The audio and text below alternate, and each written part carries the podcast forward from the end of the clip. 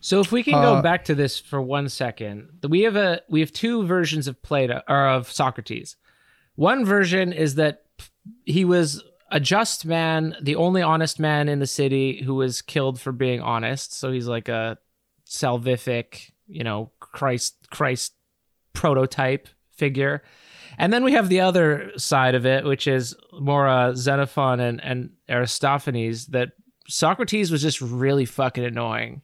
So Probably they the wanted to get rid of him.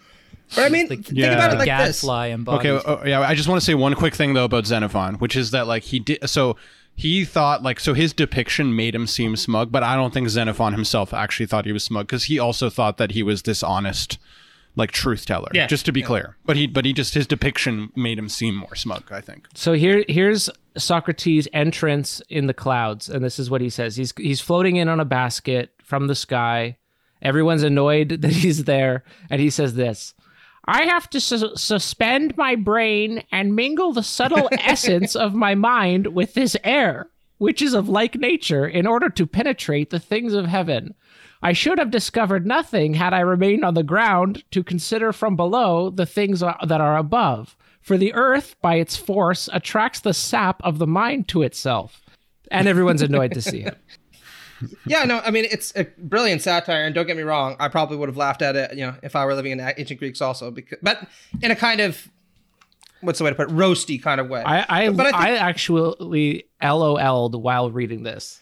no, sure, yeah, I mean it's, it's incomparable. It's incomparable as a kind of uh, criticism. But I say, look, what's what's not to like about Plato from a political perspective, aside from the substantive content of his ideas?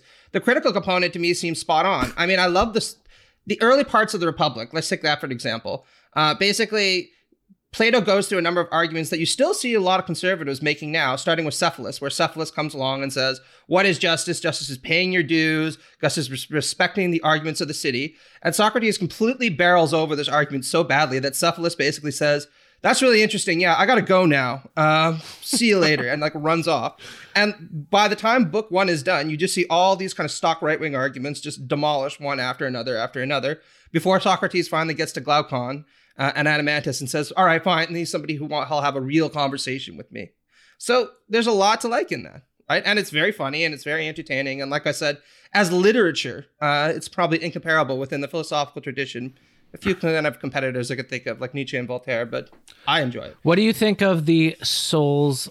They're just es- essentially souls that are mixed with gold, and some are mixed with silver, and then some people, the rest of people, doesn't are just mud.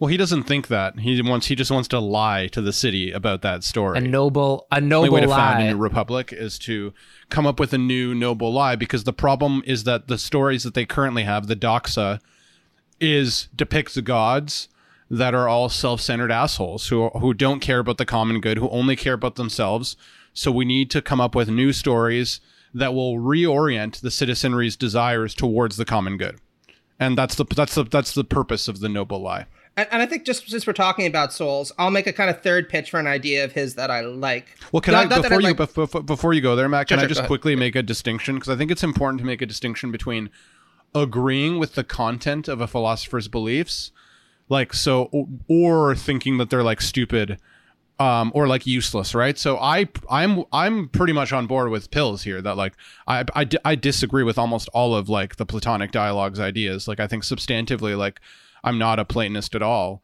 Um, but I think that like the dialogues themselves and like the form of argumentation, like the demonstration, the kinds of questions that are asked, um, are are incredible. There might be like one or two more more claims that I'm more sympathetic to than pills, but so that's I just just wanted to say that.